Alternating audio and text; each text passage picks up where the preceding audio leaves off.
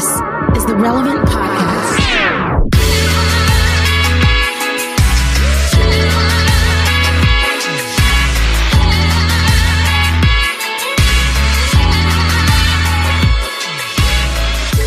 It's Friday, April 2nd, 2021, and it's the Relevant Podcast. Here in Orlando, I'm your host, Cameron Strang, and joining me from Loverland, Virginia, it's the birthday boy. Today is his birthday, Jesse Carey. Hello, hello. Happy birthday, Jesse. Joining me from Nashville, Tennessee, artist, producer, mogul, Derek Minor. And uh, not in Austin, Texas, in Redding, California today, from a hotel room, author, podcaster, Jamie Ivey. Hey, guys. So, Jesse, birthday boy, April 2nd, as we know, Yep. the only mistake God ever made was that he got your birthday off by one day. A couple hours, couple Yeah. hours, you know, But, the early yeah. morning baby. I could have been April Fools, and Yep. you know, it, but it, it would have been a lifetime of awesome gag gifts, you know, and like. You know, people. I could throw. I could invite people to a birthday party and just not show up, and just be like, "April Fools, you guys didn't actually believe this. You guys have fun. I'm doing something else though with other friends." No, but this year's weird because I was reflecting the other day. I was like, you know, when I look back at at this past year, it just as, as my birthday, eh, how was it as a year compared to recent ones? I was like, you know what? Actually sort of bookends. Well, hopefully it bookends. Hopefully we're coming to the end of this thing. But it like last year, right at, at my birthday was kind of the beginning of our lockdown, and now you know it's a year later, about to celebrate another glorious year of birth. And uh, it, it looks like we might be getting close to the end here. I, everyone, you know, these vaccines. I'm getting. I got. I got an email from the CDC saying, I, you know, my my turn in line's coming. So who knows? Jesse, maybe maybe this Jesse, is a have you not been reading the news? Florida is making another wave happen. Are you kidding me? Spring break. All the Are numbers are going back up again. Everything's going back No, up because not. of You're spring playing break. with me. No, and all the regulations are being relaxed, and everybody's thinking life's back to normal. And all of a sudden, for the first time in like two months, all the numbers are going back up for infection rates and stuff. So, I, I'm not. I'm not lying. I, I had to check out. I don't. I don't look at the numbers. I don't look at the news anymore. Well, I mean, I never really watched the news like that anyway, which is kind of ironic because people are always like, "You're you're a pawn to liberal news." I'm like, I don't really watch it like that. But I haven't been watching. I just I needed a break. Like the seesaw of 10 million cases to zero cases to 10 million to zero is just too emotional. It's exhausting. I, mean, I was like, hey, y'all, y'all call me, call me when we're done. Yeah, I'm not. I'm not trying to give people. Fa- I'm not trying to give people false hope here, guys. This is my birthday, But we like I'm it. just being optimistic. We I'm like just it, saying, Jesse. I'm just saying, while people are celebrating that I exist, go ahead and celebrate that. At least there is a light at the end of this tunnel. That's all. That's all. That would be a great birthday present to me, listeners.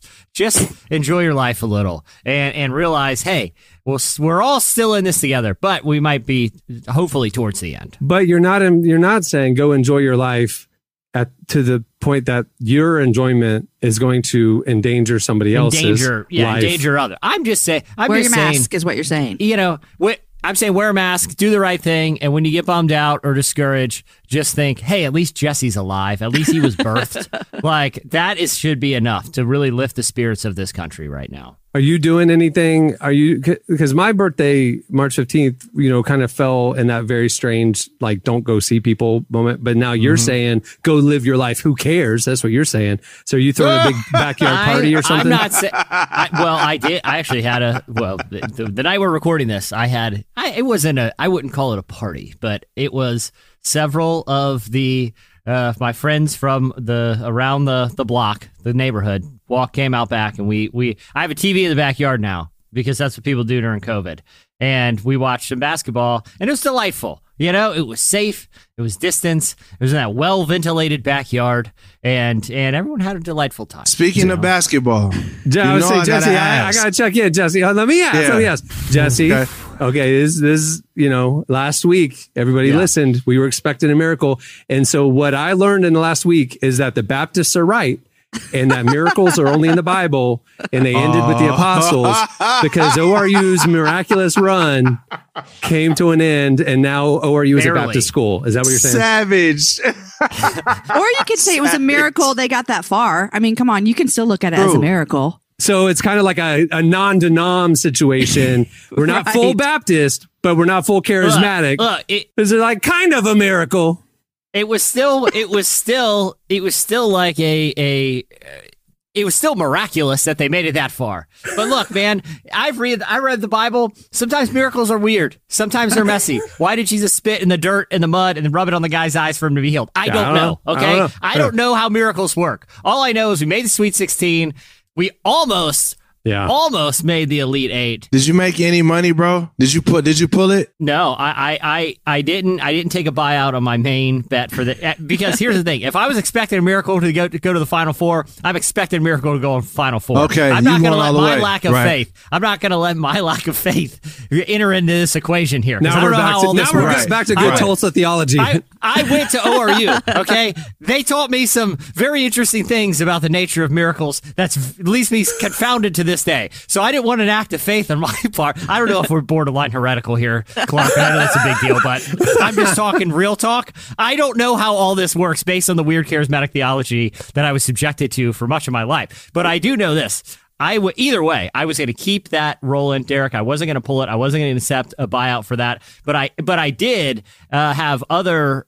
I had other bets on ORU where they didn't have to win. They just they just had to cover a very large spread uh, uh, and not lose by like fifteen. So those bets worked out just fine. Okay, all right. Well, we made a little money.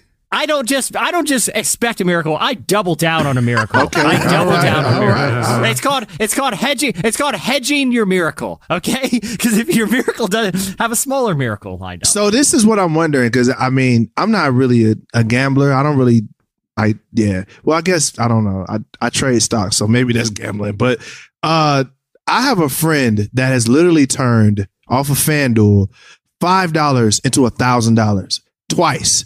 So I'm like, I'm wondering, is that are they going to change the rules? Is this one of those things where just like you know the the Instagram algorithm, like everybody's making money left, right, and then all of a sudden they're going to change the algorithm, and then you're screwed? Like what? How is this work? Because I've never placed a FanDuel bet ever. How does it work? Yeah, me like, how will you turn five dollars into a thousand dollars twice? No, I mean, if you want the real, I mean, we could do a little. We should do We a, a sports betting offline. segment. I'm, yeah, but but if you if you are smart with parlaying, you can you can actually make a lot of money very quick and have Par- and parlaying is also combining different bets in the sense of like individual bets will pay a little bit, but the the Yeah. the more that you combine together, the rarer it gets. so then, therefore, you can get oh, multiples. Oh, Okay, right? okay, So I not only it. this Okay. has to happen, but that has to happen, and they have to beat this and this. Yeah, And all, if all that happened, huge payout. then you'll make a lot of money. Yeah. Got So you. if you're, Okay, if you're all right. smart, if you're smart with how you lay out some parlays, you can you can you have a very little amount of money, which FanDuel will give you for signing up. I'm not sponsored by them, but they will give you money to sign up in states where it's legal, and you can just kind of goof around on it for free. And uh, th- but that's the best way. You know, if I, I was, if ORU had won that game, they would have played Baylor. And that would have set down, set up a Baptist school versus a charismatic school. Uh oh. That would have been fun. that would have been fun. That would have been really fun. Loyola, if they had won, then they, there would have been a Catholic school in the mix too, you know? Yeah. I think Gonzaga's a Jesuit school. I could be wrong about that, but I thought they were. Oh my goodness! All we need is like a reformed school. No, they don't have sports because like they already know the outcome. But God knows. trying to think what Hey, Clark. Clark, Clark, Clark! I need you to go get the uh the DJ Kay Slay. I don't know if you know DJ K. I need you to get the DJ Kay Slay machine guns for that one. I need some machine guns. I think Like, what just other- mow down all the reform. Their people. bracket's predestined. All right, what- yeah, predestined. There's no point in It's playing the game. They don't even I have need, sports the, I need the guns, the Nas guns. Okay, I do want to say this about the ORU game. Guys, in our little text thread, I felt like a mom because right after they lost, I said they had a good run. And Cameron was like, too soon. And I was like, oh, what a mom, what a mom move. I was like, guys, y'all did a great job. I'm so proud of y'all. just let good us job. mourn. Just let us just let us be, Jamie. Don't encourage us right now. We I gotta- felt yeah. bad because I gotta was walk just through the valley of the shadow of death. You gotta go through it. You don't shortcut that process. You gotta mourn to then have a new the the joy. I is just wanted to tell morning, you guys know? that was a great run. Good job, guys. So somebody, I guess somebody trolled me because I wasn't watching the game, but I was on Twitter and somebody was like, "ORU is going to the Elite Eight. So I'm like, "Congratulations!" they were up by like 13. It seemed pretty safe. I was like, "Congratulations!" And then next thing you know, I was like, "Oh, I'm sorry. I thought it was over." The thing is, it came down to a last second, a, a Last second three-pointer. look three a- a- Yeah. from from one of the best shooters in the country. Hey, that's mm-hmm. basketball, you know. Yep. Yeah. But Yep. props to pr- pro- props to the ORU Golden Eagles. You gave us all something to cheer for, friends, and we're excited to see you come back next year. We were all charismatics that day. Thank you for winning me some some illicitly gotten Some birthday money money. off of off of the Lord's team. Thanks, guys. Hey, guys. you got me some birthday money. We have a great show in store for you today. Celebrate Jesse's birthday. We brought on one of our friends, uh, the founder of the Giving Keys, entrepreneur, uh, Caitlin Crosby. Uh, She did you guys know that she had another life before the Giving Keys? I mean, everybody knows Giving Keys, but she was she's a Hollywood actress and a singer and songwriter. She just released another book, and we're going to talk to her about that. We also have uh, you know, slices and and and relevant recommends. But I got to tell you guys, at the end of the show, you don't want to miss this. I'm excited for this. I'm nervous about this. So here's the deal. I've been on the internet a lot more lately than I used to be. I, during my sabbatical, I was just I avoided all of it, but I've been back on Twitter. I've been reading and stuff, and and all I see is a whole bunch of see because I follow like Tyler Huckabee, Derek Minor, and a lot of people like that, and I see a lot of nerds talking about superheroes a lot, and I don't know why I'm not into superheroes, but talking about Marvel versus DC, all these debates, and I thought we need to do we just need to settle some things once and for all. And at the end of the show, we have a new segment called Epic Battle, where I am going to give you guys two things.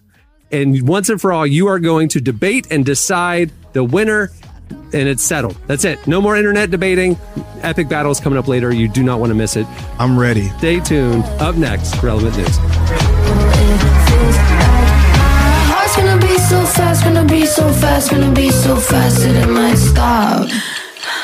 Oh, it feels like my heart's gonna be so fast, gonna be so fast, gonna be so fast that it might stop. My chest like.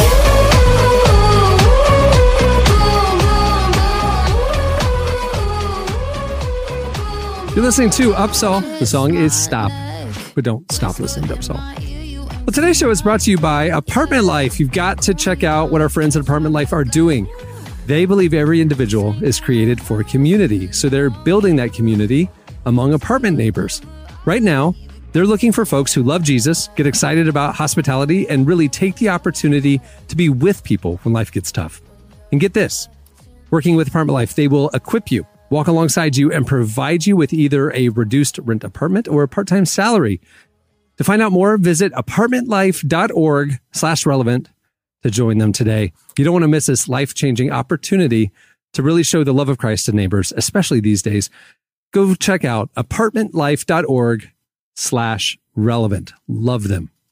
Okay, it's time for Relevant news. Please welcome to the show, relevant senior editor covering the intersection of faith and culture, Tyler Huckabee. Hey, Tyler. Hey, everybody. Uh, happy Good Friday. What up? Thank you. Happy Good Friday. Do, do, you- do you say that? Do you say and to you as well? I, I, is there a liturgical response to Happy Good Friday? I don't even And with know. your spirit. and with your I, I spirit think it's also. I think it's just kind of the whole Easter weekend. Yeah, it's kind of the whole Easter weekend. Happy Holy Week. Happy. Um, Happy Holy Weekend. Yeah, there I've never heard anybody say that ever. Well, can't we all say like he is risen, and then you say like He isn't risen on Good Friday.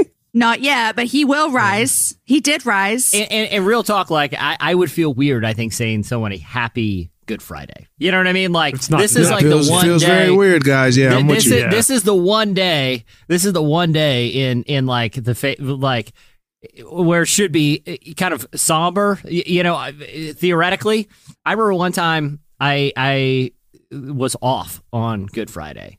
It, it- I'm, guys, I'm just being real here, okay? Like, let's Yeah. real talk. This is gonna sound irreverent, okay?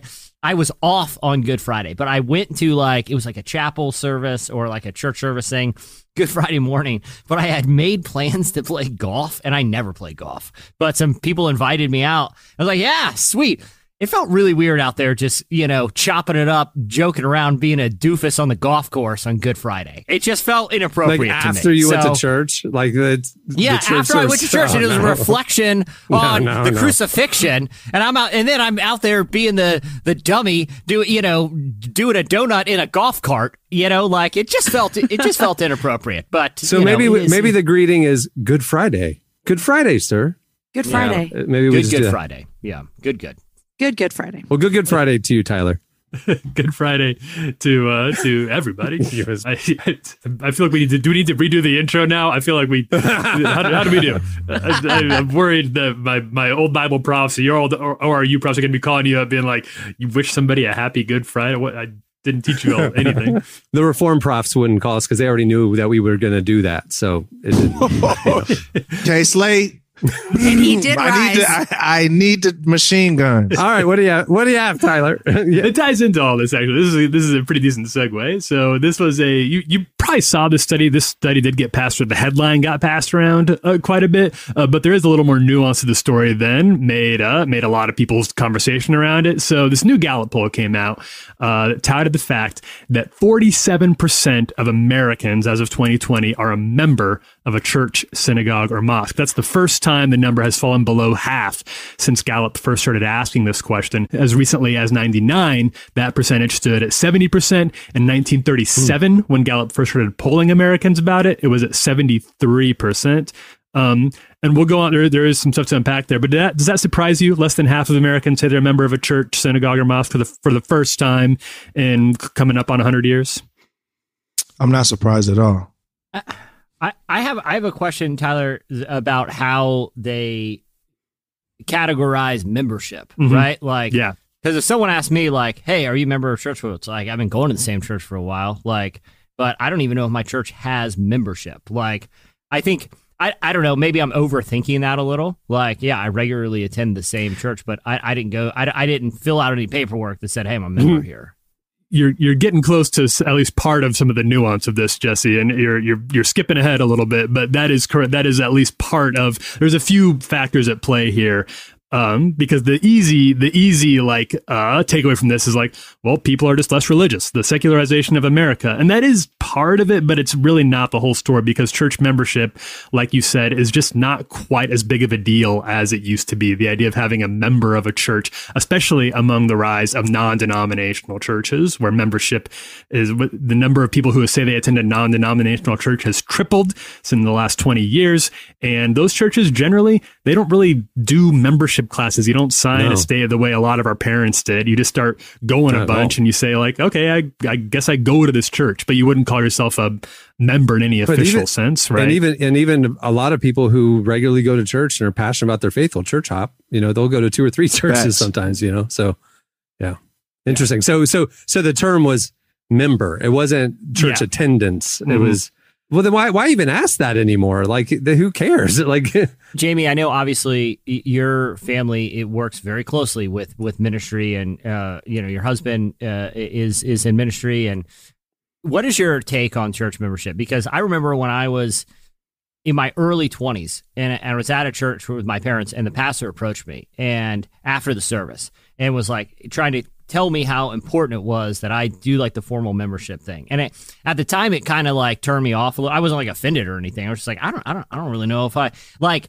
And I started to kind of like interrogate that idea of like, do I need to fill out paperwork to be a, to, to show I'm part of the body of Christ or, or this location? Like, what, what, what is the end game here, Jamie? I feel like you have probably have interesting perspective on on this from from both sides. What, what's your take on membership? Yeah, I mean, I don't think you need to fill out any paperwork to be a member of the body of Christ. That's for sure. But, you know, I really believe in the local church and we're a part of a local church. My husband's a pastor at a church. And so we have what we call partnerships. And so you really do like you say, I want to be a partner with this church, which means I just want to partner with what you're doing to bring the gospel to the city of Austin. And so I am a partner at my church. I don't remember how I became a partner. Honestly, that sounds really bad as the pastor's wife, but you know, maybe I just get a uh, get a pass. I don't know. I mean, I mean, you're the pastor's wife.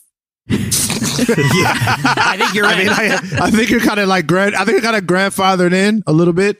I'm not. I'm not sure. but, I you mean, know. I don't know about paper. I don't know what, but I, I just know that it, at our church, it actually is important that you say like, not that you don't, we don't like check your partner card at the door. Like, no, anyone can come to church, but you're like, hey, I'm devoted to partnering with Austin Stone to see the gospel spread in Austin. That's kind of how it would be for us. So there's no. So the idea of partnership is not necessarily. Hey, if you there's no requirements in a sense. Like there's not a standard you have to hit. Is so is there a standard There's some like I affirm these beliefs. Yeah, it's just it's just like, hey, I I lock arms with you. We kind of have the same perspective on theologically how we look at the scriptures and how we deem we should deal in the community. So therefore, I want to partner with your work. And I think that's important as well. I mean, I don't, th- I don't think it's like bad. I just think it's important to say, hey, here we are. We're two like-minded people. I mean, I'm going to be like-minded with this church, and it's not like I said, it's not these small, like second, third tier issues because I'm done with people arguing about those. It's the big things that would say, I agree with this theological statement. I'm going to lock arms with this church. Just hear those horror stories. Like I saw this thing being passed around uh, of people that was like, "Yo, you're a member of this church and you haven't paid tithes in like a year or two.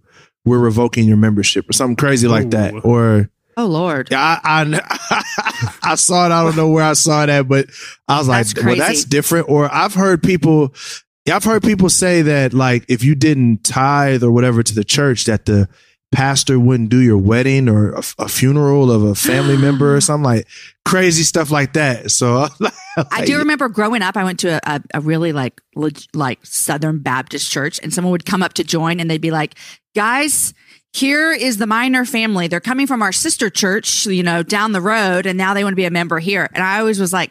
What is? Why do they have to come in the front and say they're coming from the sister church? Like, why'd you leave our sister church? What's going on here? Well, well, even in the scenario, even in the scenario of like, hey, you got behind on your tithes, we're going to revoke your membership. I'll be like, well, what does that entail? Well, you got to get back your membership card. okay, can I still come? Well, yeah, you can still come. I mean, can I still get like prayed for? Well, yeah, but you don't get a membership card, and it's like, uh, okay, I'll try to catch up on tides when I get. I hope I get that card back. What you know, like I don't, I don't understand like like eh, like the threat of it being revoked. I can understand the benefits of like going through those motions, but it's not like you know if someone was like, "Hey, you're excommunicated," that'd be one thing. But if someone says, "Hey, I'm revoking your member," now you have to attend as a non-member, and I'd be like, "Well." What do non-member? How is the experience any different for the non-members? You know, they're like, well, you don't have, you no longer are required to go to the member luncheon. It's like, sweet, I oh. should have, I should have done this a while, while ago. It just feels like the Leave It to Beaver era, where like the community, your stature in the community was like your your status at church. Like we're a deacon family, or we're the you know our family's been a member here for gen- generations, and like that kind of era, which is absolutely not the era anymore. Nobody cares what church you go to. You know, I mean, so I mean, anyway. There is another the another part of this and there are a few parts of it but another part that's interesting is the you, we've talked a lot about the rise of the nuns which is this term uh, folks who study religion use to talk about people who don't really have religious beliefs that you can label easily and this is a really rapid this is almost 21% of americans right now Jesse is, girl- laughing because he thought you were talking about the 1960s sitcom The Flying Nun, The Rising No, Nuns. what I was saying is, Oh. how has it gone this long? How, how can we go go this long and not have a better term than the nuns? The nuns, because yeah. there's already religious figures It's called named nuns, and it's like, hey, listen, yeah, man, that's what I thought. the nuns are on the rise. That, Yeah. And not only Yo, does I, that yeah, sound I ain't gonna lie. I, I was confused. I ain't gonna lie. You always have to spell it. n-o-n Yeah, yeah. none zeros I thought this was a continuation of what Jesse said about the monk on the island. because because because the way Tyler the way Tyler said it, the way Tyler like in theory, it's like, hey, the nuns are on the rise. There's more Yeah. nuns now than there ever were. I'd be like, oh, that seems pretty cool. That seems pretty cool. But the way Tyler says that, he goes, a lot of people have been concerned about the rise of the. Of it's the like nuns. there's a Can they nun fight? uprising. They're uh, rising up. like Planet of the Apes. And there's a Yeah. nun it's just nuns. They're everywhere. They're, the nuns are out of control. They're on the streets. They're coming for I us. Dude, I want to. Okay, real quick. I'm sorry. I'm sorry. How funny would it be if I were like, if I if I like if I position myself as a as an expert on, on the rise of nuns, and I like I like called up like Gabe Lyons at Q, or I called up the Catalyst folks. I'm like, hey, book me for for like a seminar about the rise of nuns, and I just went on. I went into like Q conference and did a whole thing about how I thought these numbers were about nuns, and we have to be very concerned about a potential uprising. I, I I'm almost tempted to just you know do that if I didn't know people there so well, you know. Yeah. So Rise of the Nuns, N O N E S. Yeah. Sorry, Tyler. Yeah. We just went on a tangent. Tangent. no, no, no. It's good. It, it It's it's confu- It's a bad name. They do need a better name, but Rise of Nuns, N O N E S. Hey, speaking of needing a new name, Q Conference might want to rethink their branding. Yeah, I think Q conference. It's time, guys. If you're listening, Gabe, if you're listening, we love you. We, this comes from a place We of love love. you. Love what you're You- doing, You lost. but- You lost the Q name. It went to somebody else. So You- somebody took it. Somebody took it. Well, he's probably like, no, I own this name. This Yeah. is my name. You Yeah, can't I know, take this it's name from Hey, me. well, Yeah. I'm I'm going on a trip this weekend. Where are you going? I'm going to the Q conference. It's very exciting. Or like, yeah, the hotel, you know, Ra- Ramada welcomes Yeah, Q. that's I mean, it's like, no, you don't want to. Yeah, you don't want to be. Not there. gonna lie, again, I've never, I had never heard of the Q conference. So when y'all said it, I was like, oh, it's like that, huh? Oh, you thought it was the other cue. I'm dead serious. See? I was like, yo, I was like, they got a whole conference See, around this this, stuff explains now. I'm dead serious. So look, Hugo, what, what's dude's name? Uh, what's the Gabe dude that runs the conference? Yeah, look, Gabe Lyons. I'm letting Yeah. you. I'm Gabe. Look, bro, from a guy that's never been to the Q conference before, and I don't know what y'all white people be doing. You gonna need to change it, buddy. You gonna start getting people picking it outside the joint, dog. I'm trying to tell you, you gotta change it, bro. No, no, that- they're just going to get a weird crowd registering. I mean, he's going to sell out every year, but it's not going to be who he wants. Yeah, when, when the QAnon people show up to the to Gabe Lyons Q conference, they're going to be thrilled someone's talking about an issue we all need to be aware of, and that is a conspiracy involving an uprising of actual nuns that are rising from the, from, from the convents that are rising from the convents. Half the audience will be enraptured by this new conspiracy. Half will think I'm talking about. Half will just think I'm talking about people who have lost their religion. Both will be very satisfied by my presentation. Oh my gosh. I mean, minds will be blown. Minds will be blown. And they One are way or thinking, another. one way or the other. It doesn't matter which nun I'm telling them is going to rise up. In which Q member? Yeah.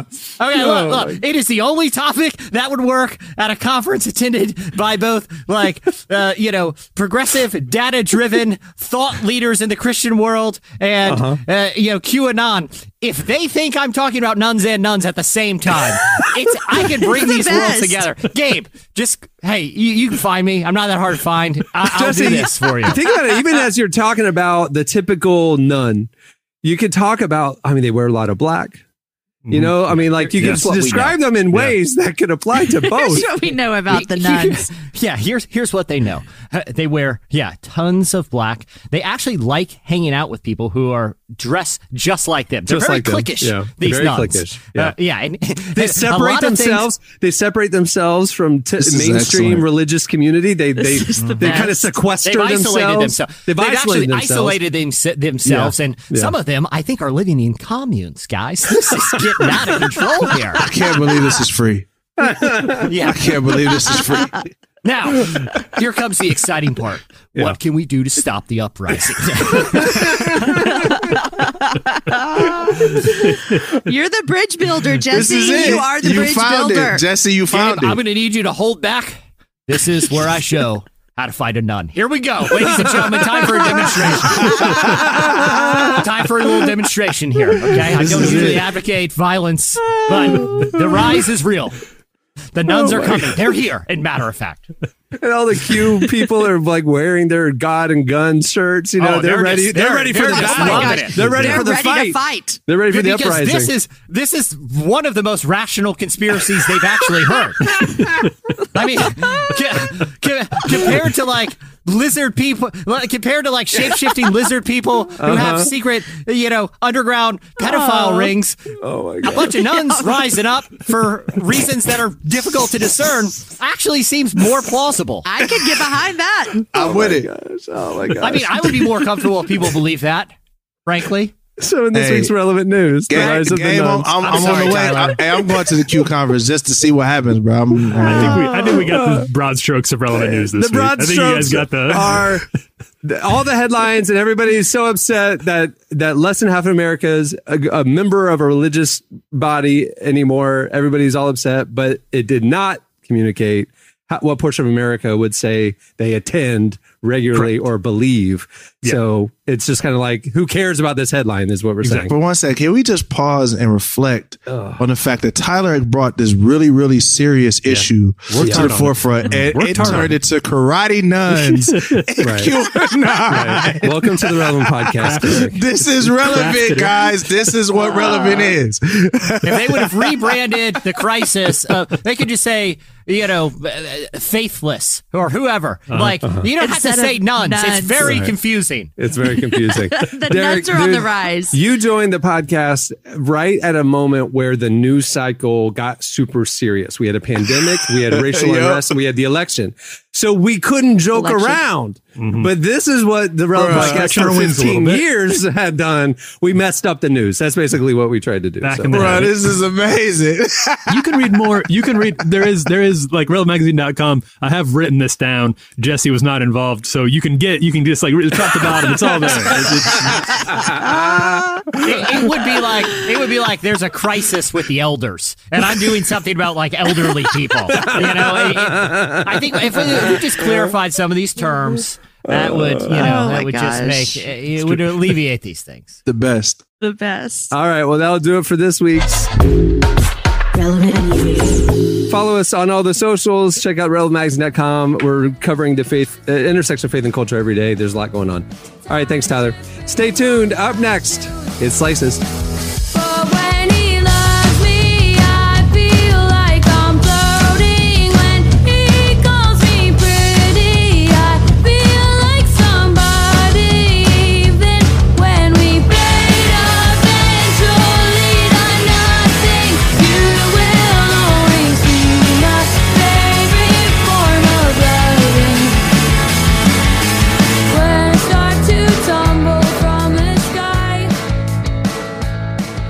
You're listening to Beach Bunny. The song is Cloud Nine. Well, today's show is brought to you by BetterHelp.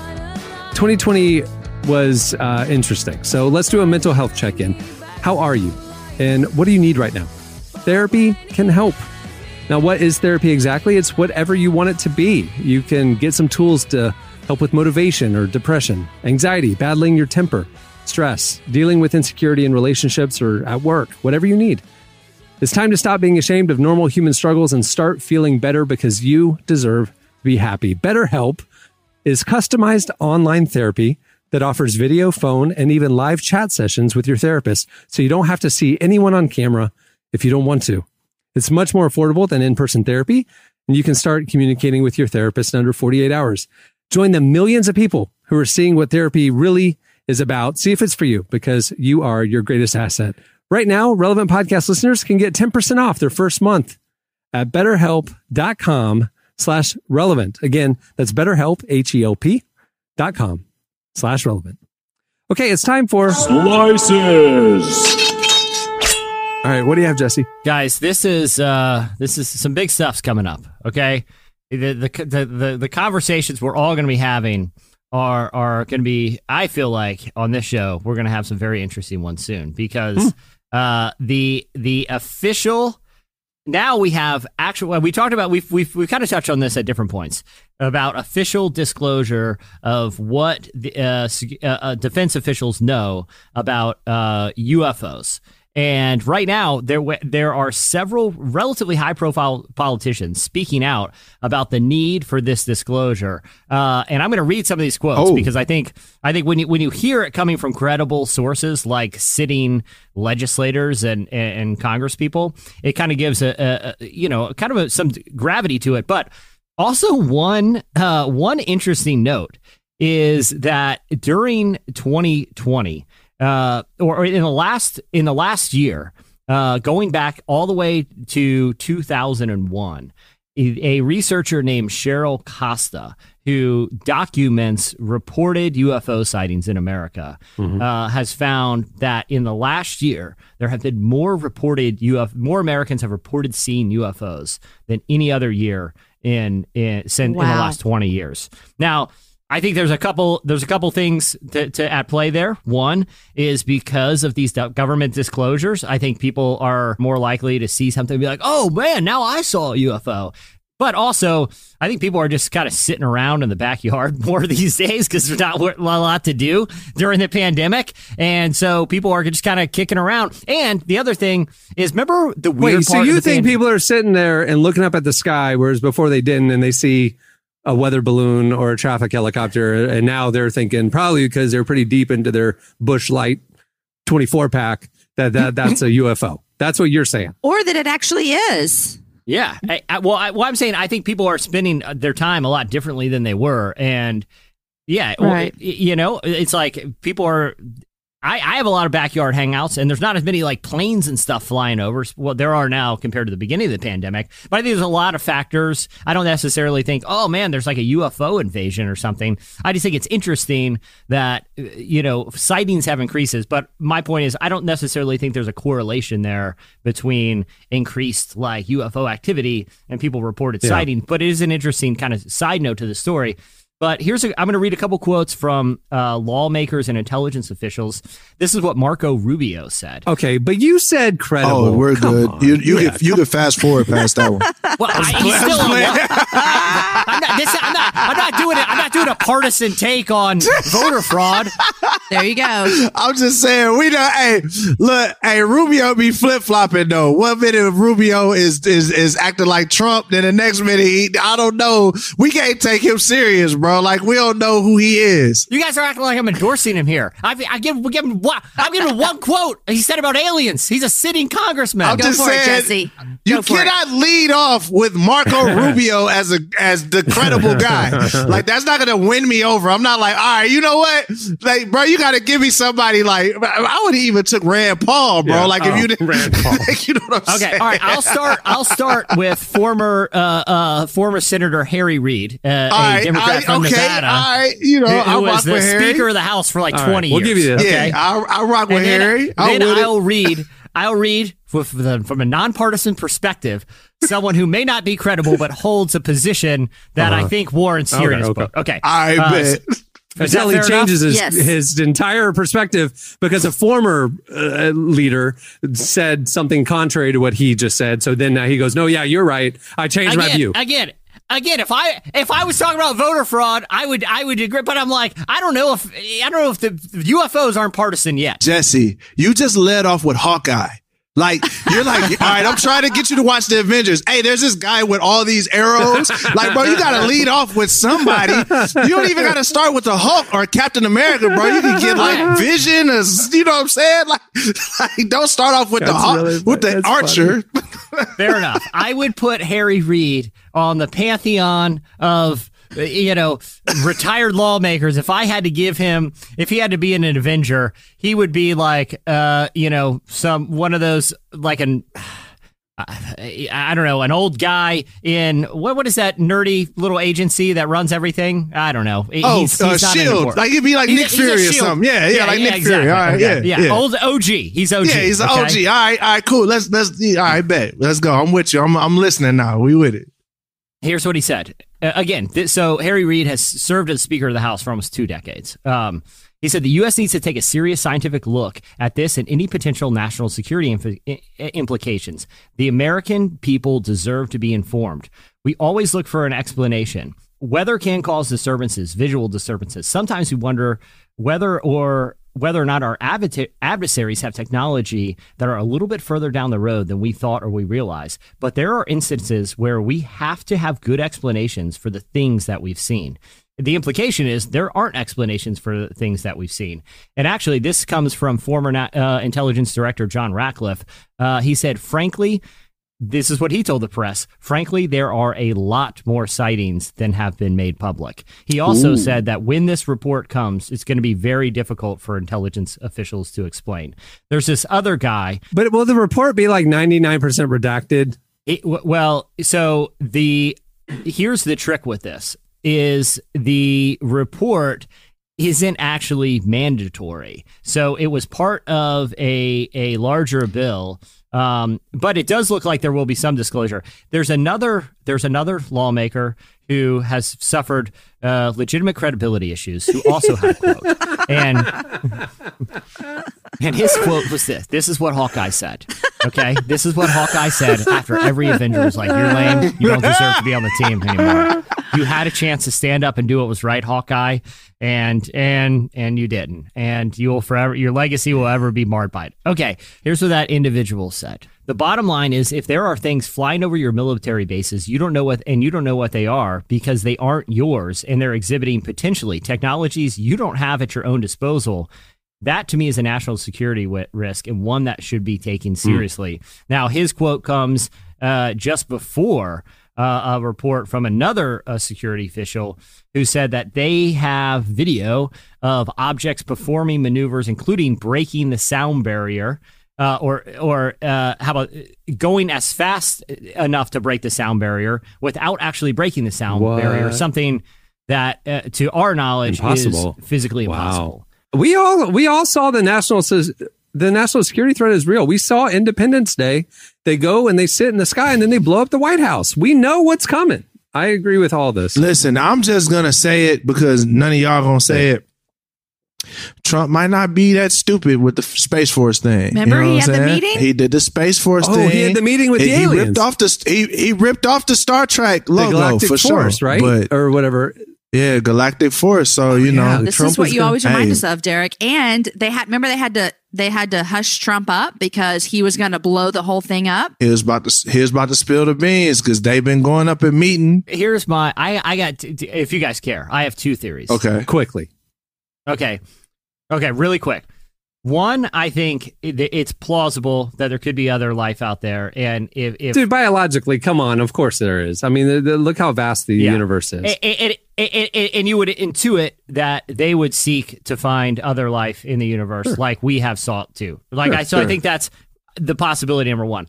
The other possibility is I think that the technology that uh, military infrastructure actually possesses is decades and decades and decades ahead of what is available, not just to consumers, but even Yeah. theoretically Uh-huh. available.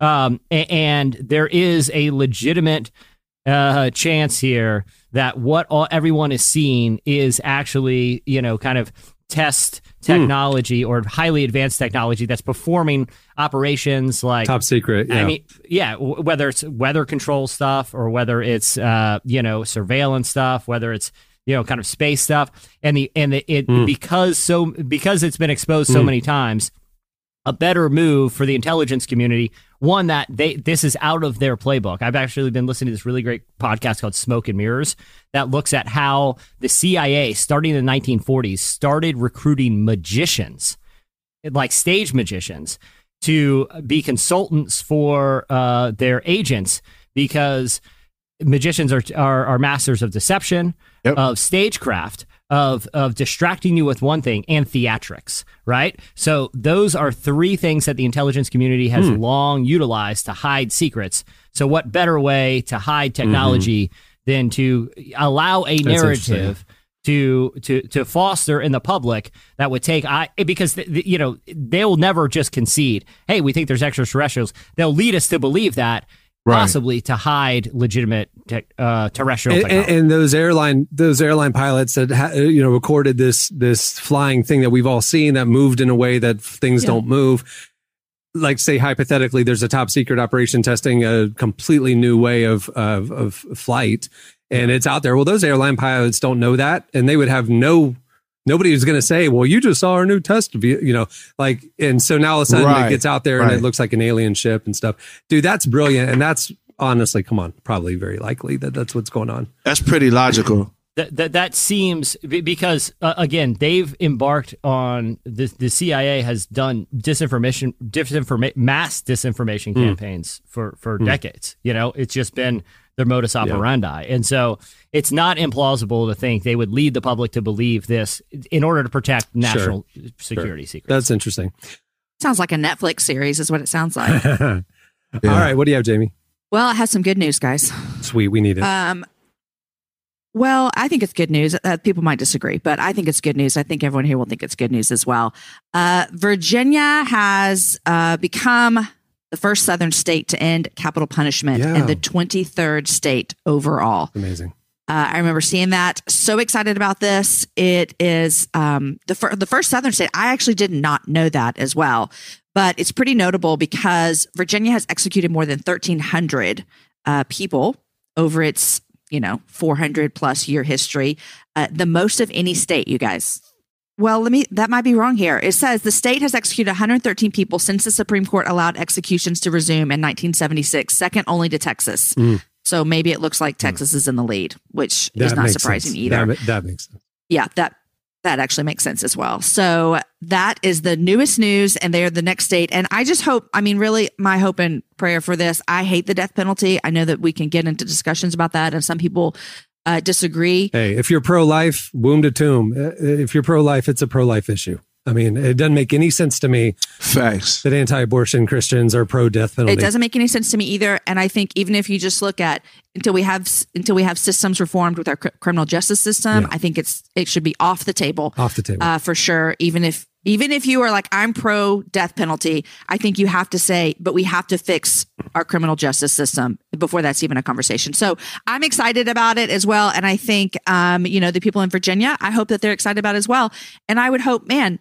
When if Texas does this, this would be like the greatest thing ever. I know that we're a pro death penalty state, but I don't think everyone that lives here is. So, way to go, Virginia! I mean, Texas, Virginia is interesting just watching politically how they have more Democrats in leadership than I would have expected, you know, over the years. Like it seems to kind of go back and forth.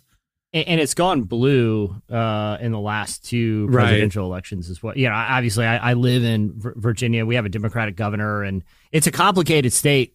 One for its Right. history, uh, you know, it, it's uh, obviously and recent history. You look at Charlottesville, um, uh, but it's also you know there are kind of there's a lot of convergent values and ideologies that mix in its major metropolitan areas, mainly in Northern Virginia, just outside Right. of DC, which draws people from across the political spectrum. And where I live, in what they call the Hampton Roads community, which is uh, extremely diverse. Um, but it's also home to some of the biggest military bases in the country. It's, uh, you know, our, um, uh, our demographics are, are pretty young. It's a very young area. Um, but also culturally, it's been an area that has, uh, you, you know, I think the figures that are really kind of popular here and have a lot of influence are people who kind of have a more progressive approach to especially social issues people like Pharrell and you know you look at the something in the water festival and kind of a lot of the people he's brought in um uh you know t- and that have big voices in the area I, I, I it, you, it's, it's, it's living here. It's observable that at least on some of these social issues, um, that a lot of people just find to be ultimately nonpartisan. That Yeah. these are moral Right. issues. Right. I, I, I've seen, the, I've seen the the Commonwealth go in in in some encouraging directions as it's still dealing with a lot of horribleness from. it's an history. interesting thing to watch the shift with you know uh, historically these bible belt southern states are just you know ha- have one partisan perspective but then watching the shift you know with georgia is now because of the growth Yeah. of the urban you know uh, population uh, you know atlanta area and whatnot uh, uh, georgia flip north carolina's right there and texas which i would have thought is just good old boy you know flags in the windows of the truck kind of i mean look at austin and look at the last election how much how much closer things are getting so all of a sudden now these moral conversations of like death penalty and Yeah. things actually you know maybe the the could we could flip flip some states over to what like what Virginia did and I'm I'm really excited about that as a Christian this is a life issue and you know it doesn't I understand if you're a pro-life conservative uh Republican Christian it, it, this being pro death penalty doesn't make any sense from a platform perspective in my mind from a Christian perspective. So here you go. I agree. this is something like let's fight. Both sides are wrong right? If you're pro-life if you're a democrat yeah they're anti-death penalty but they don't you know think that you know the unborn are worth fighting for. And then uh, the uh, converse on the other side. So i think you know this is where we can maybe find some common ground no matter what party you're in if you're a believer Yeah, exactly. In my opinion, this isn't. There's a thousand reasons why we, we shouldn't support the death penalty. Uh, largely because of you know the the moral impetus, but also um, of how in the inequity of how it's Yeah. applied. Right, Right. Yeah. like it, Yep. it, it targets certain. But but the other thing too is like if you were just look objectively at the ideology. This is what sometimes is confusing, and I think it, it's good to kind of take partisanship out of it because even if you consider yourself a, a conservative who believes in limited government and and, and ha- maintains those values, there's no more power you can give to the government than give it permission to murder To kill its own somebody. or kill Yeah. its own citizens. That is not a function of limited government. That is about as extreme of a power you can grant the, the government, in in my opinion. So it is it is an it, it is interesting to see how this issue will be, um, you know, kind of handled in other states moving forward. Yeah. As believers, we should stand up for life and human dignity. I think that's what Jesus talked about. So there you go. All right. What do you have, Derek? Vaccine passports. they on the way, baby. Actually, they already here. Um, Tell me more. Israel has something they have they have called the Green Pass. So the idea of the Green Pass is it's a digital um it's a digital I guess it would be like a QR that you code put on your forehead. that you'd be able to no in your phone that you'd be able to present in your phone and it would it would allow people to know whether you've been vaccinated or not. Like when you say allow people, like to get into the country, or you're at a restaurant and they To- say, To "Show get me your pass." into so right now I'm going to Israel this year, supposedly. Yeah, so I think I think you'll have to have a vaccination to go, um, to go there. So I don't. That that's what it seemed. Not obviously a lot of this stuff is early on, so a lot of it is speculation. It's people trying to figure out where are the lines at here, right? So. It, do we do we do we say hey you have to have a vaccine to get in the country or do you have to have a vaccine to go to the gym go wherever obviously the Q conference is going to have a ball with this one as well. like, like, and, and, Joe Biden, uh, he, I guess he did an executive order to, uh, study. Does this make sense in January? So he does, does an executive order say, Hey, private sector, figure out the idea of what a vaccine. So, oh, that's really, gonna help. But I think the thing that I also saw before everybody gets too conspiracy theorist, uh, also within that vaccine passport, it also will log if you've had a negative test or not. Right. So it doesn't necessarily have to be, Hey, you have to have a vaccine to go to the gym or whatever. It could also be, Hey, you, you don't have a vaccine, but you had a negative test Right. in the past Right. 14 days. So therefore, will Right. you know, you can do these things or that thing. So I think that, um, we're going into new territory here. Uh, obviously there's a lot of the privacy issues. But I think it'll be like a, a fast pass option. I, that, that's how I could see it, where it's like you can Yeah. have it, and then those like go into a sports event or a concert. If you want to show it, you're right in, no problem. If you don't want to show it, that's okay. We have these other things you can do to show that you don't have the, uh, you know, the COVID. You know, so I'm, like I'm totally right. fine So with you, it. it's optional, but if you If want to it's do optional. You are fine with it. if it's optional, if it's optional, if I can choose to say, you know what, I got vaccinated. I don't feel like sitting here and getting like it's like pre-check for That's the what I'm saying. for Yeah, the yeah, yeah. uh at the airport, TSA, yeah. right? So if, Right. if if you don't you don't have to have You don't have pre-check to, to, go through to, to get on the airplane, but if you want to skip the line Yeah. and all those different things, you just scan your little fast pass and you see can like go.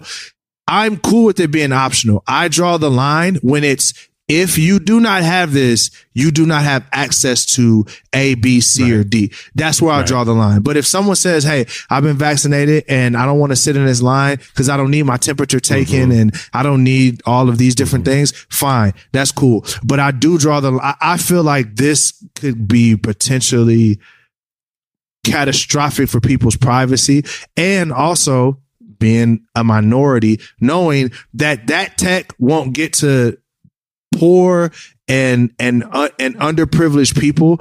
They won't get like if we make that a mandatory thing. So what- yeah. those people are gonna they're gonna be locked out of Yeah. society. So there's no I- I'm I am hundred percent against making something like that mandatory. But if somebody wants to put all their digital information on their phone, I don't have Right. nothing. Hey, that's on you. I I have a quick solution, Yeah. real quick. We Oh take my a seven gosh. year we take a seven year Mhm. period. It's this period as we're coming out of the pandemic, so lots of trials and tribulations. Actually, let's just call it that. Shut up. The tribulation Shut is a seven year period to test these Shut up. vaccines. From the back of the hand on the forehead. Let's just see what happens. Yeah. Let's just see what. Rise of the nuns. Rise of the nuns. Guys, All right, that'll do it for slices. this is how it begins. It Stay tuned. Up next, Caitlin Crosby joins us. I'm so sorry, Caitlin. I don't roll up, I just roll the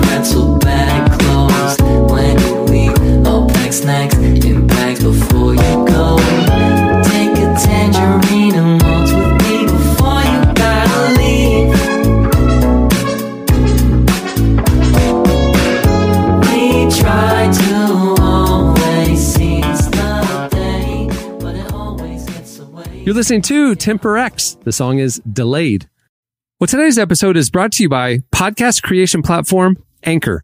If you haven't heard about Anchor yet, it's the easiest way to make a podcast. First of all, it's free. There are custom tools that allow you to record and edit your podcast right from your phone or computer. Anchor will then distribute your podcast for you so it can be heard on Spotify, Apple Podcasts, and every major platform.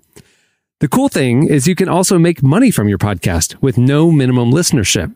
It's everything you need to make a podcast in one place.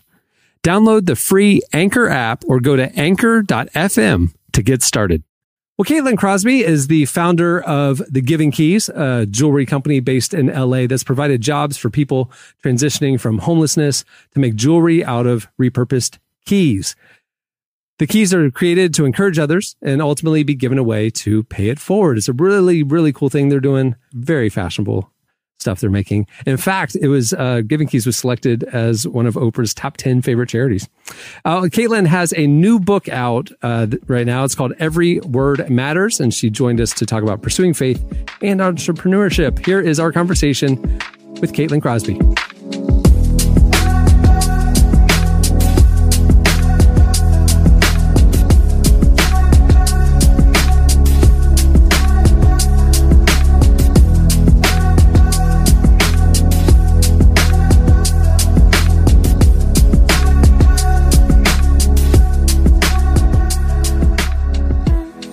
Obviously pandemic is complicated for everybody for a lot of different ways. I would imagine it's extra difficult if you've got to think about like a business and people's lives and their their own livelihoods and you've got people kind of depending on you. Has that have you felt that pressure? Have you felt that responsibility over the last 12 months? Oh wow, yes. Um, I mean, yes, we had to lay off our whole team um, when the governor shut down all um, production and assembly, and um, we had to shut down our whole business for a few months and shut down our website, and um, lost our office. I mean, we didn't lose our office. I, I, our lease was up, but we couldn't renew it for another five years because we didn't know what was happening yeah yeah we ended up moving old inventory into a fulfillment center and um, slowly working our way, you know, back and have been able to stay alive. Um, um, thankfully, because people still are buying, you know, our, our, our products and it's helping people, and I'm so grateful. Um, so, but yeah, I mean, having to lay off that many people, including myself and all of us, were trying to figure out how unemployment works, and yeah and uh, you know, it was it was a really really scary time for sure, and it still is. if, if I if I can ask, what do you do when you're feeling that that anxiety, that fear? How did, how did you cope with that, or did you cope with it? Yeah, I have been living on. Um, I don't know if you've heard of Al-Anon. Do you know what that is? No. So, okay. So, Al Anon is for people that are in relationship with or have a family member, a mother, father, son, um, friend, uh, spouse, partner, whatever. Um, in a, re- Al Anon is for people in relationships with people that are alcoholics or addicts. Um, and it Oh, kind of gives you tools to cope. So basically, you know how AA does the 12 steps. Al Anon people also do the 12 steps, but it just it gives you tools to cope when you're with someone who is an addict. So, but it gives you tools to just cope with life too, because the the kind of foundational prayer that we say at the beginning and end of every meeting is, "God grant me the serenity to accept the things I cannot change." hmm like people, places, and things, um, pandemics, and um, and the courage to change the things that I can. and the wisdom to know the difference. So I found that all my Al-Anon meetings that I that I was going to, because I was going to them like every day at some point, because um, you can do it on Zoom now.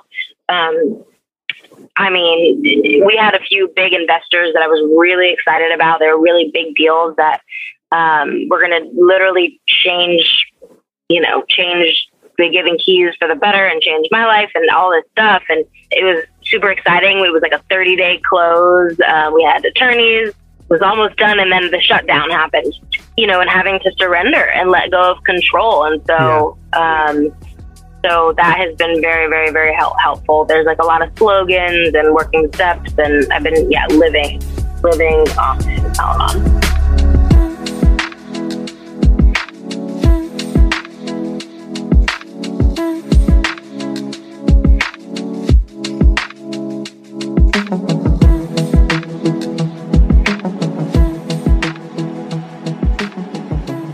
That seems like finding that not just that community, which is obviously very helpful, but a, a, structure at a time when most of us, including myself, I'll always say, don't really have a lot of structure. Like this took away that, like I don't have a place that I go to work. I, I just, you know, this is my house. This is where I do all my job stuff at. So finding those things that can sort of implement, whether it's a slogan, a mantra, can provide these little kind of intangible ways of getting through the day that you just know are there and they're part of your routine and regular.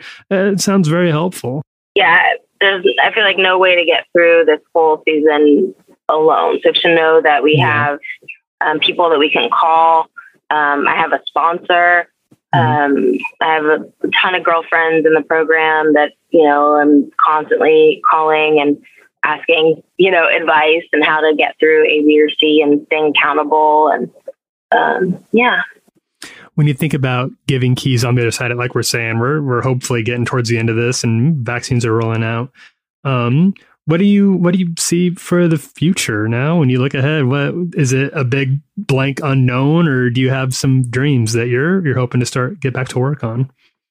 Yeah, I mean, I've been loving all these words that we've been putting out for years. I just love finding new creative ways to attach them to different project products, whether it's apparel and shirts and hats and journals and candles and coffee mugs. And um, so that's always, I mean, the the possibilities are endless there, and especially with you know the changing times of just trends and jewelry and things that I would normally want want to wear um, in fashion and, and using fashion for good and, and um, to make statements and all that.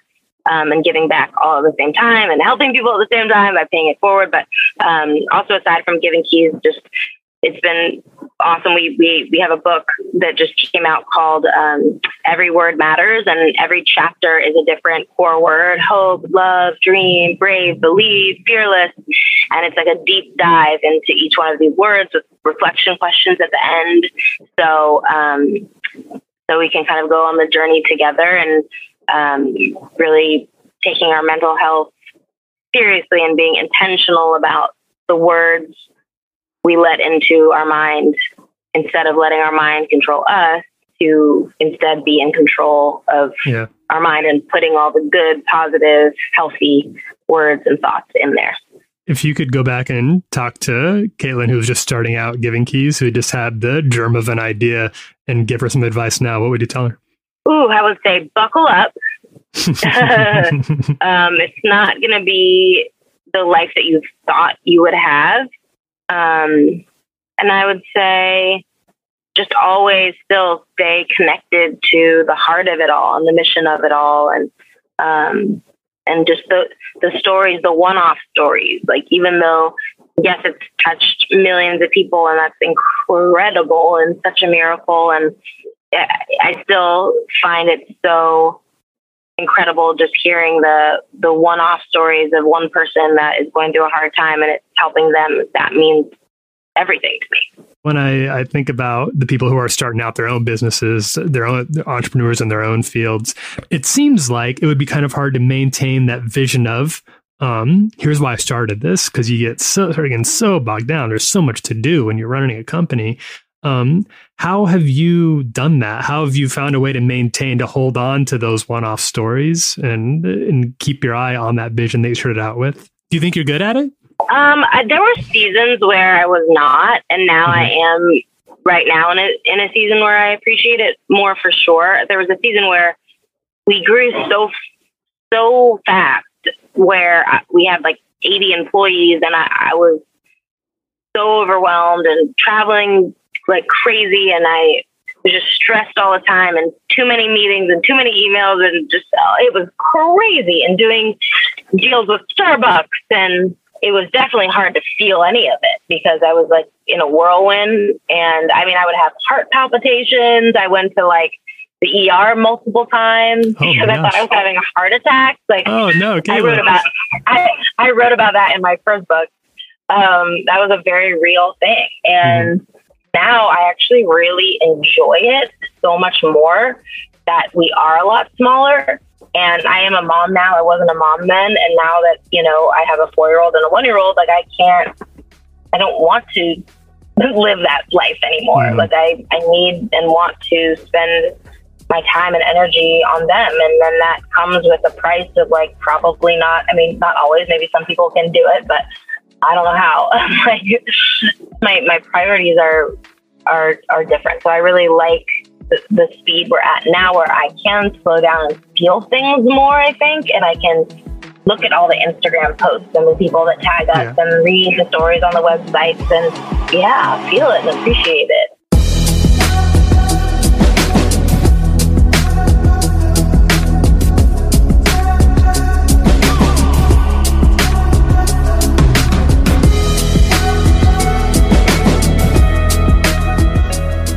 That was Caitlin Crosby. Check out The Giving Keys and her newest book, Every Word Matters. It's out now. Stay tuned up next. Oh man, it's time for Epic Battle.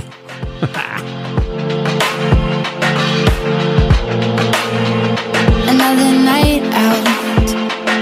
I thought I saw your face on the bright light. This week on Relevant Recommends, we're talking about Q Into the Storm, HBO Max's new docu-series about QAnon, how it became a cultural force, and most intriguingly, a theory about who Q actually is. But it also shines a light on the religious appeal to QAnon and asks why so many evangelicals have been sucked into its pull. It's one of a few recent docu-series that explore faith in the public life, and you can read more about them all over at relevantmagazine.com.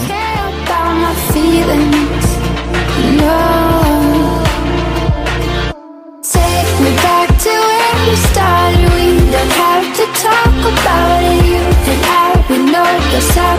Here's a mess, another, another night, another year, another You're listening to Anna of the North. Here's to another. All right, like I told you at the beginning of the show, I'm tired of the internet debating stupid stuff. So I thought we would just take all the stupid stuff, put it right here, and debate it and settle it once and for all. This is the debut of an ongoing debate series that we're going to have. It's time for Epic Battle. I would like to point out that that voice is Clark Flippo's voice. I love it. battle. Oh Epic my battle. gosh. Very rock and roll. Clark, you won, dog. All right. Hey, I love he, it. he summoned his arena death metal. Uh, yeah. That was so death metal. Yeah. Epic battle. All right. So here's how it's going to work. We're welcoming back to the show Tyler. He just popped back in, and we're going to do two teams. We're going to do two teams right now. Uh, we're going to do. Uh, okay, so we're going to do Derek and Jesse versus Tyler and Jamie. Those are the teams for oh, epic Right battle. I'm sorry, Tyler. Okay. Right so on. what we're going to do apologize is ahead of time. This is good. This, this, this is not. This is pretty. This. Here's this what we're gonna gonna do. a pretty good I battle. have a selection of you know, there's like debate, you know, debate club in school. Like there's two sides of the debate, and you're assigned a side, and you gotta you Mm-hmm. whether you believe in it or not, you gotta convince me. I am the judge. Oh, you're kidding. I am going to So uh, select who won this show showdown based on y'all's arguments, and you don't get to choose who your argument is. I'm going to give you. I'm going to assign you the thing, the person, and the scenario, what the battle is. Got it? I'm just gonna let Jesse Got it. cook. All right. So here's the two. Okay, so here we go. Uh-oh, let Jesse cook.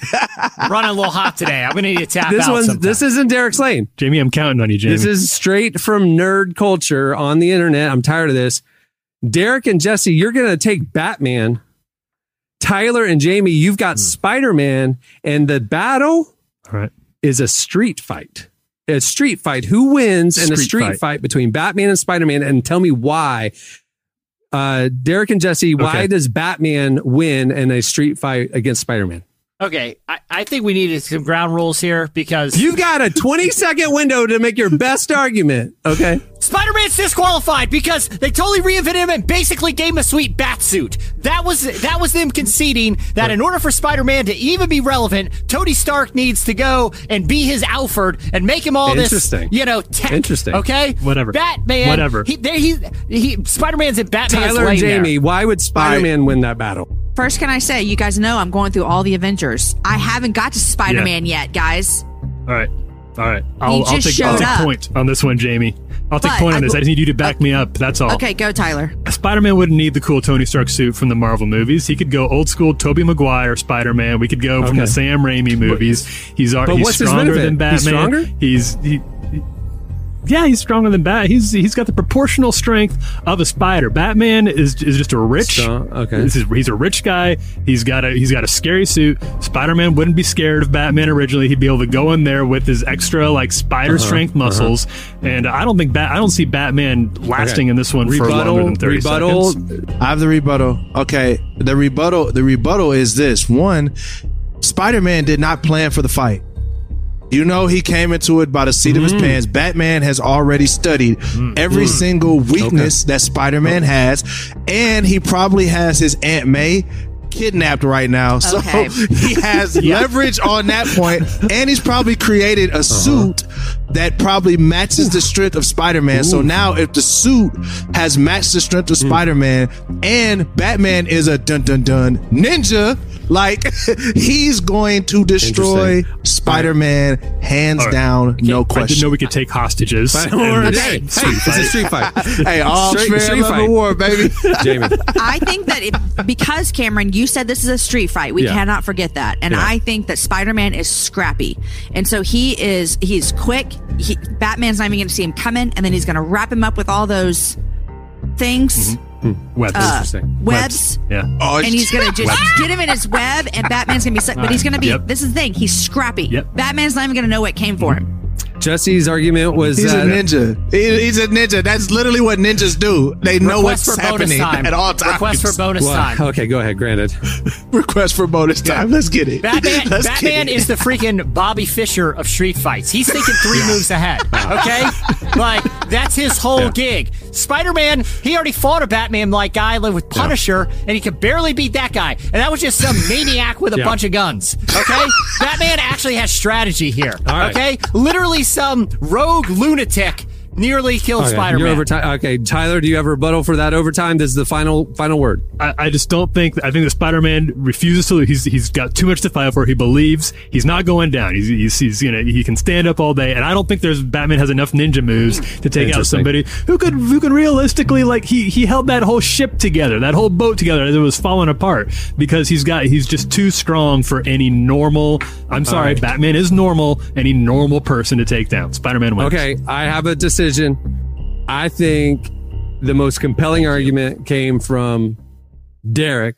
That means Derek and Jesse win. Batman oh. wins in a street fight against Spider Man. That is definitive. It's settled. No more nerd debates online. Here we go. Next one. Disagree. Next one.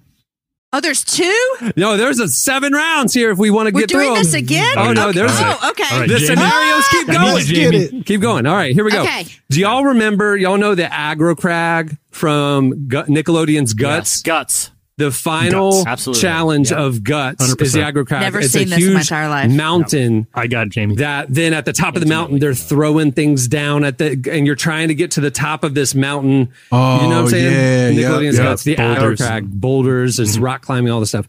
I- In a showdown, who would scale the aggro crag first in a showdown between Godzilla and King Kong. The movie comes out, Godzilla vs. King Kong comes out today. So Yeah. here we go. We're going to debate this one. Okay. So taking the side of Godzilla is Derek and Jesse. Taking the side of King Kong is Tyler and Jamie. You Tyler and Jamie, you're monkey. up first.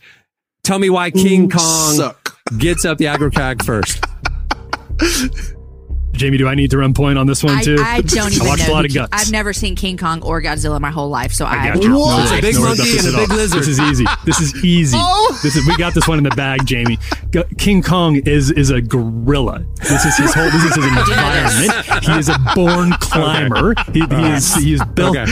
to scale exactly. You could not design a, a monster that more adequately climb. There none no other monster could uh-huh. more adequately scale the aggro crag than King Kong, who is all about that climbing lifestyle. Yeah. This is a Yes. yeah. I don't even.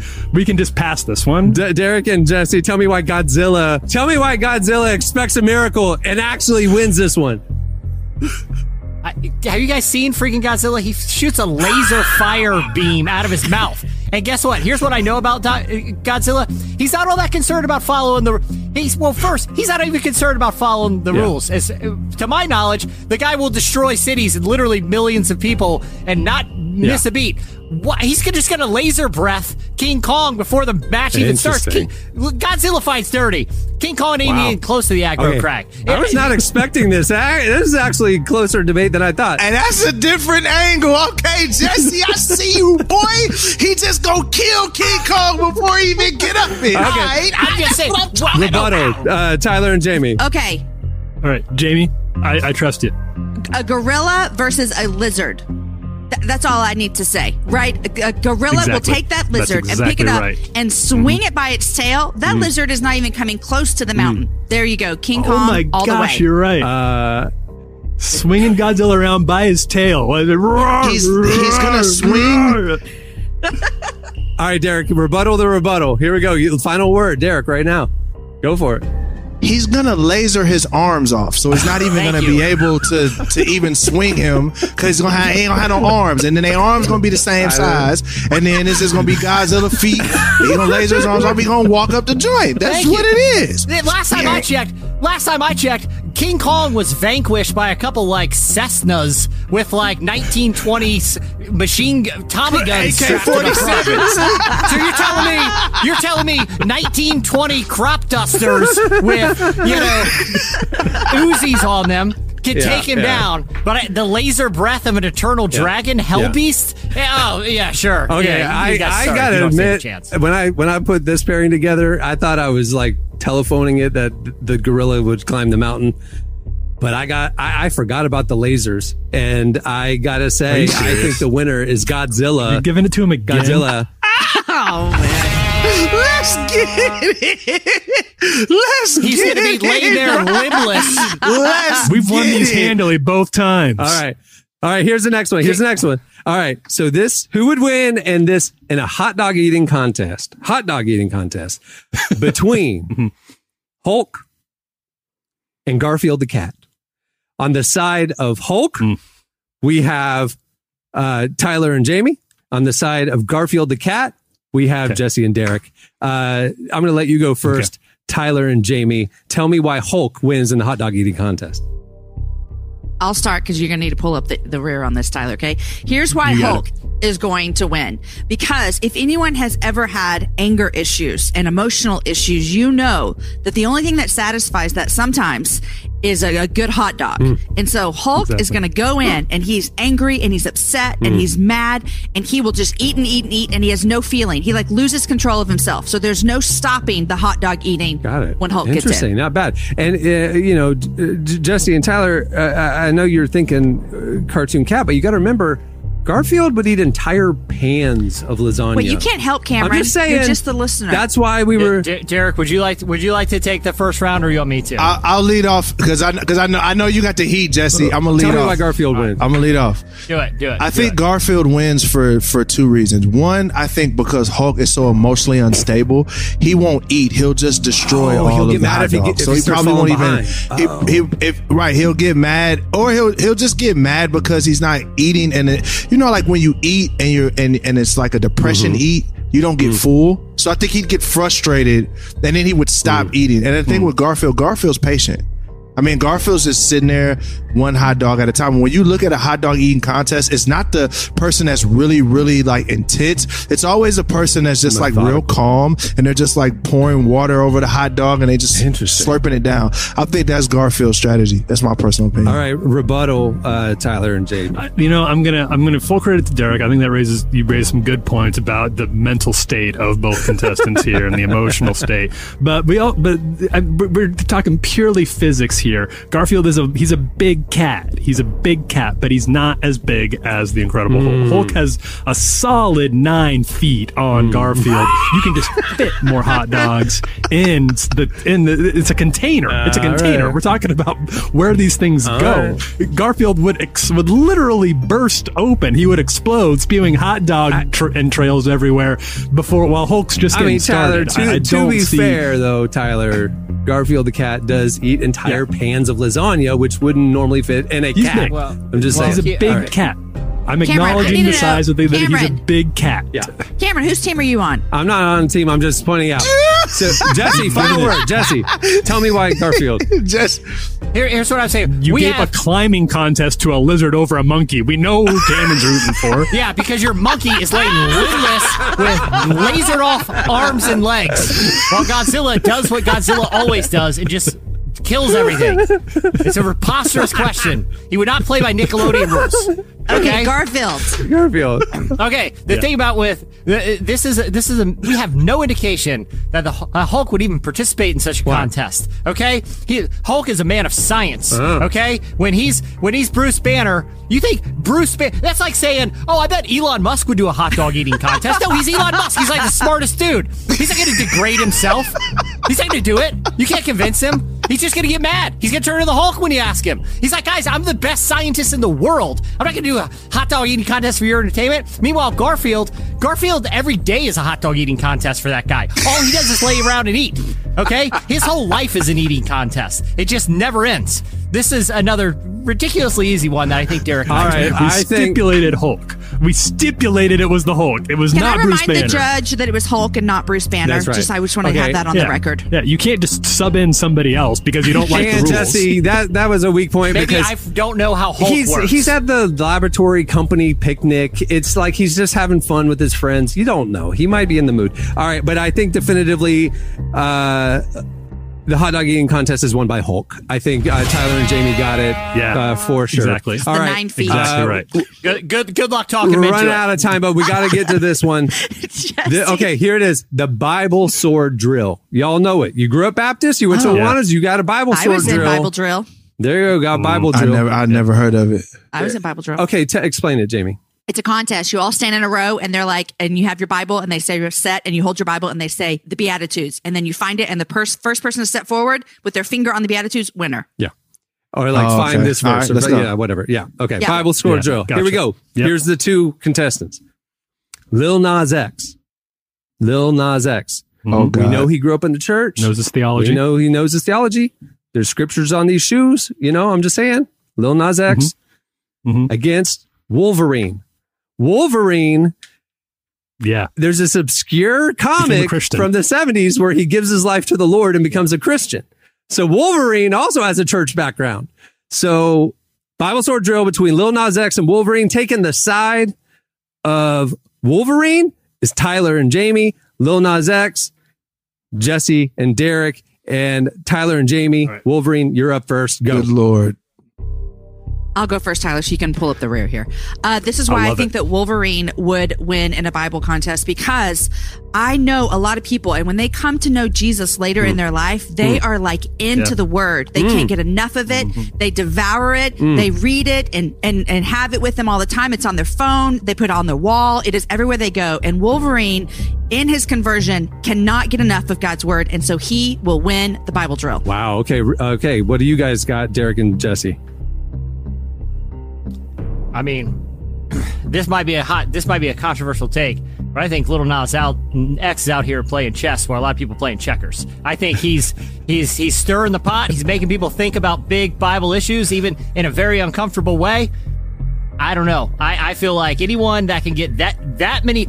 Wolverine isn't going to get the entire internet talking about issues like what the Bible says about sexuality, about the, the literal uh, uh, figure, you know, our literal interpretation of what hell and the devil look like, about spiritual warfare. Lil Nas X, in the course of one Hmm. week, has people who never cared about those topics before acting like they've always cared about Interesting. it. Interesting. That seems like someone who could probably get some Bible talk going. Interesting. All right, rebuttal. Uh, Tyler and Jamie. I, I, think that this is another one that is just coming down to like I think Jesse raises some good points there. I don't dispute any of that, but kind of like in the Garfield Hulk situation, there's ju- you've just got to think in terms of sheer science here. And what Wolverine has that Lil Nas X doesn't is age. He's been around longer. He's just had more time to get his hand to get a handle on the bot. We're talking specifically sword drills, not interest, not not like how how like interested you are in spiritual things, like just knowing where in the Bible you turn. You know, Psalm thir- Psalm thirteen. Bam, he knows where in the Bible to start looking because he's had more time to start pouring through. He's been around for a long time. He's a very old man. He, he ages slower because he has a healing factor that slows his aging way down. So he's like over 100 years old. He's been seeing Bibles all his life. I, I think he's just more familiar with. The Can I ask you, Tyler? I don't know Wolverine's story, but would uh, th- those those those scissor claws, like, wouldn't that shred the Bible? Are they always out? Like, if uh, the paper would Nah, get you can torn take 'em back. Oh, he can. you can bring 'em retract back them like a in. cat. Okay, I got you. Okay, Don't you don't need them. You don't need them. So, so, but is it a thing that he can control them? Because, like, if he's in the middle of the Bible thing and they come out, wouldn't that like paper shred the Bible? He has self control. He has the fruits of the spirit in him, and so Ah, he has self control over his Woski. fingers. he's a All Christian. right. So final final word, final argument. Why does Lil Nas X? Why does Lil Nas X win the Bible drill? I'm gonna give you two reasons why. reason number one, reason number one is this. Reason number one is ex Christians who have felt frustrated by the Christian church know the Bible much better than people that are comfortable every day sitting every there Sunday. So there's number one. He's he's had to come with the rebuttals, so he's already figured out all of the stuff that you're gonna say before you say it. So he knows locations, he knows all those different things, and then I'm gonna say the most obvious reason that nobody said technology. Mm. I mean, this man literally is in a video twerking on the devil. Mm. He's just gonna use Google or whatever, and he's gonna find out whatever it is. And b- by the time old man Wolverine lick his finger and thumb through the pages, he done already went on Google, found it, and then produced it. So, holla at your boy, give him my point, holla back I think, I think the most convincing argument I, uh, we're, uh, we're from Jamie being that people who come to the Lord later in life uh, uh, consume the Word. I th- also think, but Derek's point of jaded ex Christians who hate the, the Word know it backwards and forwards because they want to prove you wrong. And I think that's dead on. And I think Lil Nas X beats Wolverine in a Bible drill. Jamie, it's not on you, Jamie. And I'm, guys, I'm not uh, taking it personally. I, I think that's where we can. Play the guitars, Clark. Epic battle. So, uh, so definitively, this is not a game. It's not a game. It's a debate. So, th- who here's each round. If you remember, uh, Batman definitively beats Spider Man in a street fight. Godzilla surprisingly beats King Kong and cl- and scaling the Aggro Crag showdown from Surprisingly, Guts.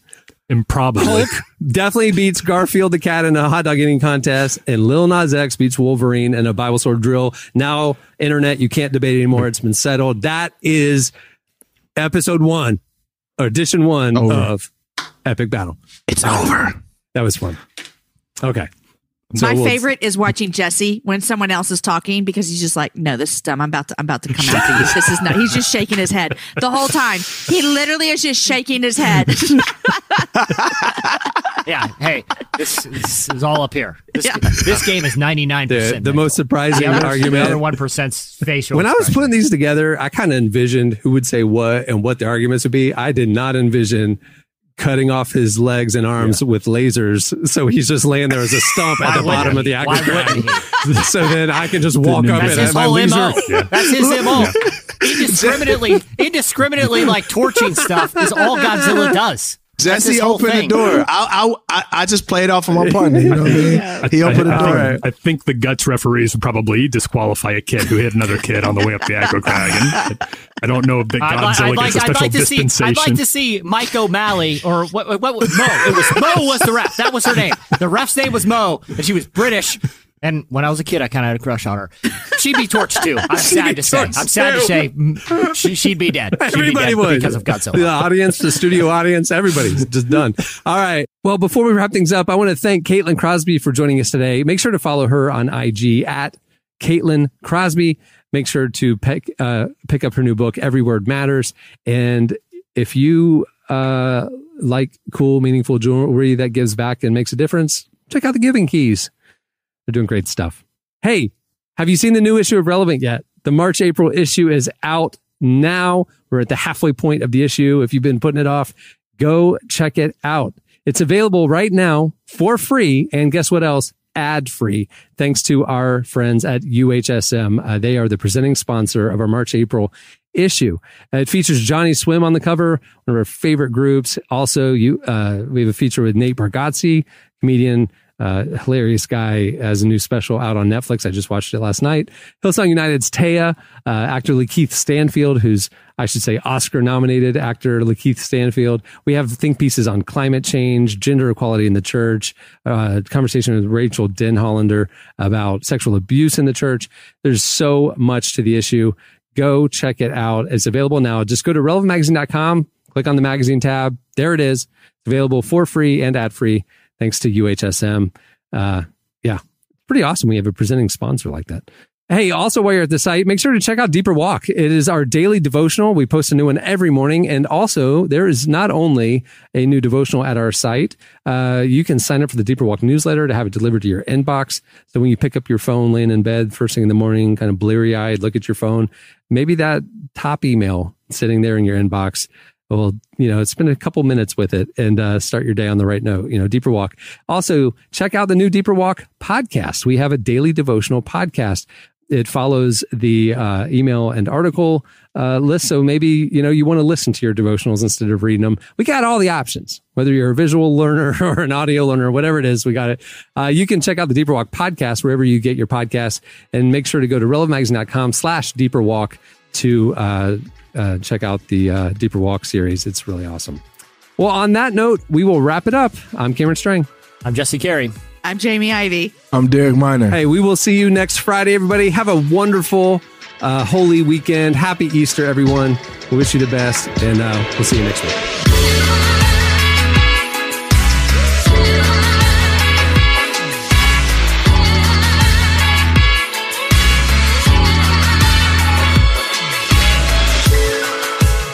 For listening to the Relevant Podcast. Check out our features, interviews, and news updates every day at relevantmagazine.com.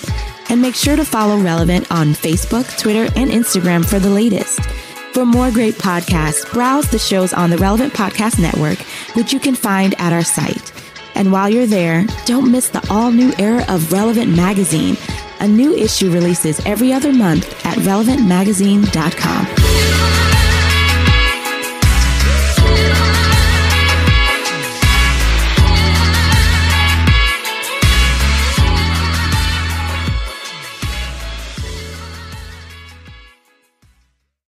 There's a nun uprising? Relevant Podcast Network. What's so special about Hero Bread's soft, fluffy, and delicious breads, buns, and tortillas? These ultra low net carb baked goods contain zero sugar, fewer calories, and more protein than the leading brands, and are high in fiber to support gut health. Shop now at hero.co.